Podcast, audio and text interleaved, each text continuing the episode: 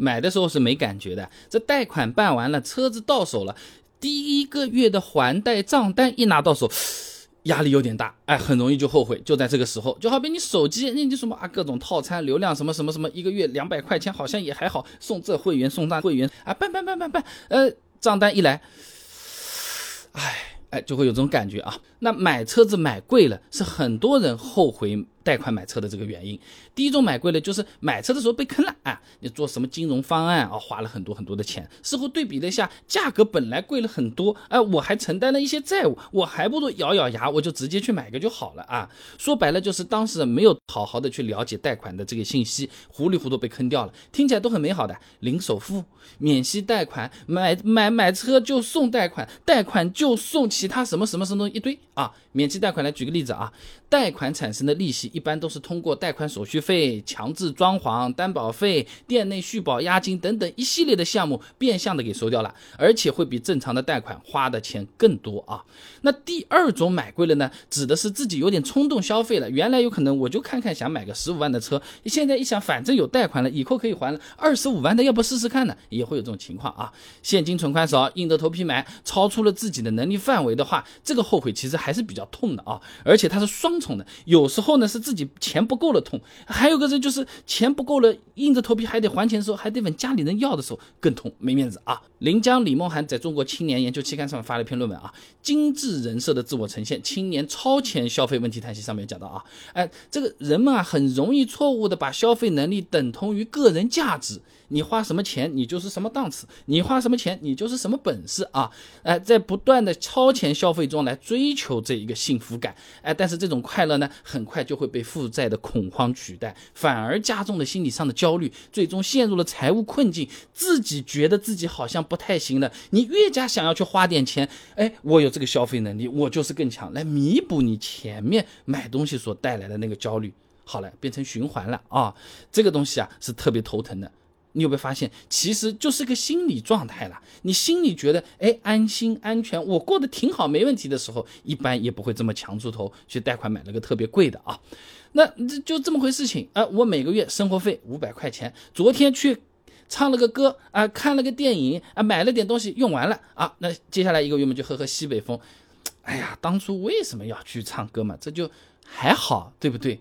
哎，我说，哎，我当初晚上去唱个歌，唱个歌，说的，哎，呃，有一个隔壁包厢那个可爱的小姐姐，她说要不要一起唱歌？哎，我莫名其妙的去和她去唱了个歌，然后她说喝点酒助个兴吧。哎，我看这小姑娘也是挺可爱，我自己嘛也想有一种成功人士的味道。原来我是买十二瓶啤酒的，怎么一下子就买了瓶一万多的？什么还有一个呃像扑克牌一样的这个 logo 的那种酒啊，两万三万的这么花？回头一想，哎呦我的天哪！哎，信用卡付掉了，回头一看都是后悔啊。那么，除了因为还不起贷款而后悔，买车容易养车难，也是不少人后悔的原因啊。那索涛等人在《心理科学进展》期刊上面发了篇论文啊，《后悔的认知机制和神经基础》里面说啊，实际行为结果与想象或推测的结果相比不好，会导致自身的后悔。说人话啊，你预想每个月在车子上面花个六百块钱差不多了，最后面呢发现油费。不开也要付的保险费，去哪里都要付的停车费，总要来几次的洗车费，杂七杂八加在一起，哎呦，快两千块了。加油也不便宜啊，车子油耗八升每百公里，觉得这车油耗还可以啊啊！我住的杭州，七块五毛三每升，一年要是开个两万公里，那不好说了，一个月油费大概就要快一千块钱了。你对半砍开一万公里也是五百，五百不好说了啊。那再比如说啊，买车之前啊，很少会考虑到停车问题的。自己家里或者自己住的地方有没有地方停的，一般都是会想的。但是开到外面，开到哪里都要付停车费，这个东西啊，一般都是顾及不到的。我自己买的第一台车子，我就没想到这个事儿。那个时候一个月拿几百块钱卖卖车子啊，算点提成几千块钱的时候，我痛的要死啊！我跟你说，我住这个杭州商场停个一个小时，五到十块钱是跑不掉的。公司小区租个车位，每个月三百到六百，算便宜的。你要跑到什么景区，说不定还没得停，还要给师傅们塞几根烟。烟塞包烟，给他个三十五十的，他找一个什么小小的路边给你靠一靠，啊，到到这份上啊。最后，有些人错误的估计自己的用车需求，也会导致贷款买车后悔啊。那第一种就是用车需求不大的情况下买了个车，车子买来其实他不怎么开，哎，不怎么用的情况下，在那边吃灰。贷款还是要继续还的，这种就会觉得很难受啊，就会容易后悔嘛。五八同城联合易观以及中国互联网协会发布了一个《通往安居乐业之路：人生大事件服务需求分析及案例解析》，上面说啊，这未婚人群当中有百分之十一的人买车的动机呢，是因为别人都买了，周围的人都买了，我就买了。哎，有百分之二十三的人呢，没有明确的这个买车用途，就觉得我是不是应该买台车了？哎，是这种状态啊。那这种情况就很容易后悔啊。呃，而且后悔药也没有。那如果说，哎，我的后悔药来来来，我把车子卖掉，购置税、折旧费、新车落地搞了不好就是八折了，嗯，你这个各种亏是吧？大部分人又舍不得卖啊。好了，后悔药说是有，拿到嘴边又吞不下去，回头一看浑身难受。比原来还要恶心啊！这个就很头疼。有些车子啊，贷款甚至还是抵押在那边做的，你要贷款还清才能卖得出去，那还要有人来垫这笔钱。那那那自己垫嘛，就是有资金压力。让买家来垫的话，人家说白垫呐，你要不再便宜点，反正就是浑身难受，各种后悔啊。另一种情况呢，就是有些朋友啊，买车本来就已经有点后悔了，那这个也不是钱的问题，开开心心的甩着车钥匙跑到地库，车子开出去堵车。到了公司的那个时间，比自己坐地铁晚了二十分钟，比自己坐公交车还慢了十分钟，但自己的支出从每天六块钱变成了每天六十块钱，哎，就很头疼啊。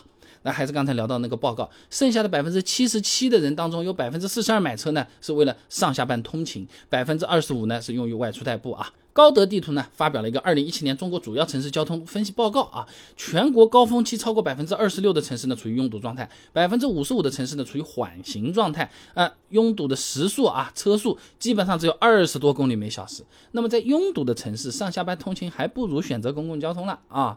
高德地图接着发二零二一第三季度中国城市交通分析报告上面说啊，道路拥堵状况严重的城市，北京、上海、杭州等等，恰恰都是绿色出行意愿指数较高的城市，你看都有关联的啊。简单讲，就车子嘛越来越堵，堵的严重的地方，开车体验差，大家都选交通出行的。然后你买了个车子来，在那边添堵，你自己堵在那边。哎呀，这，哎，你看前面这些东西加在一块，就是呃，我们买的时候是不太有主见的，大家都买嘛，我也就买了。大家没买，我自己觉得我差不多也想去买。买了一个之后呢，发现其实已经有车的人，他们都不太想要开车了，都在都在绿色出行了。结果我还要还我的车贷，开不开都要付那个保险费。乱七八糟加在一起就容易后悔啊！那所以说啊，我们买车之前还是理性综合的评估思考一下比较重要。呃，每个人买车的原因不一样，呃，都可以不一样。但是不买车的原因，我觉得其实是可以分析分析、归类归类的。买来干什么不清不楚的，还是先别买。买这个车子在经济负担上是会影响平时的生活品质的，三思三思。贷款买车的时候，你不是相当于有一部分钱让银行帮你垫掉了吗？那你自己的这个资金有没有其他地方去用一用的？是可以让你增加你的额外收入和机会的。如果没找到这个，只是迟一点还，多付点利息，三思再想一想，这样是比较好。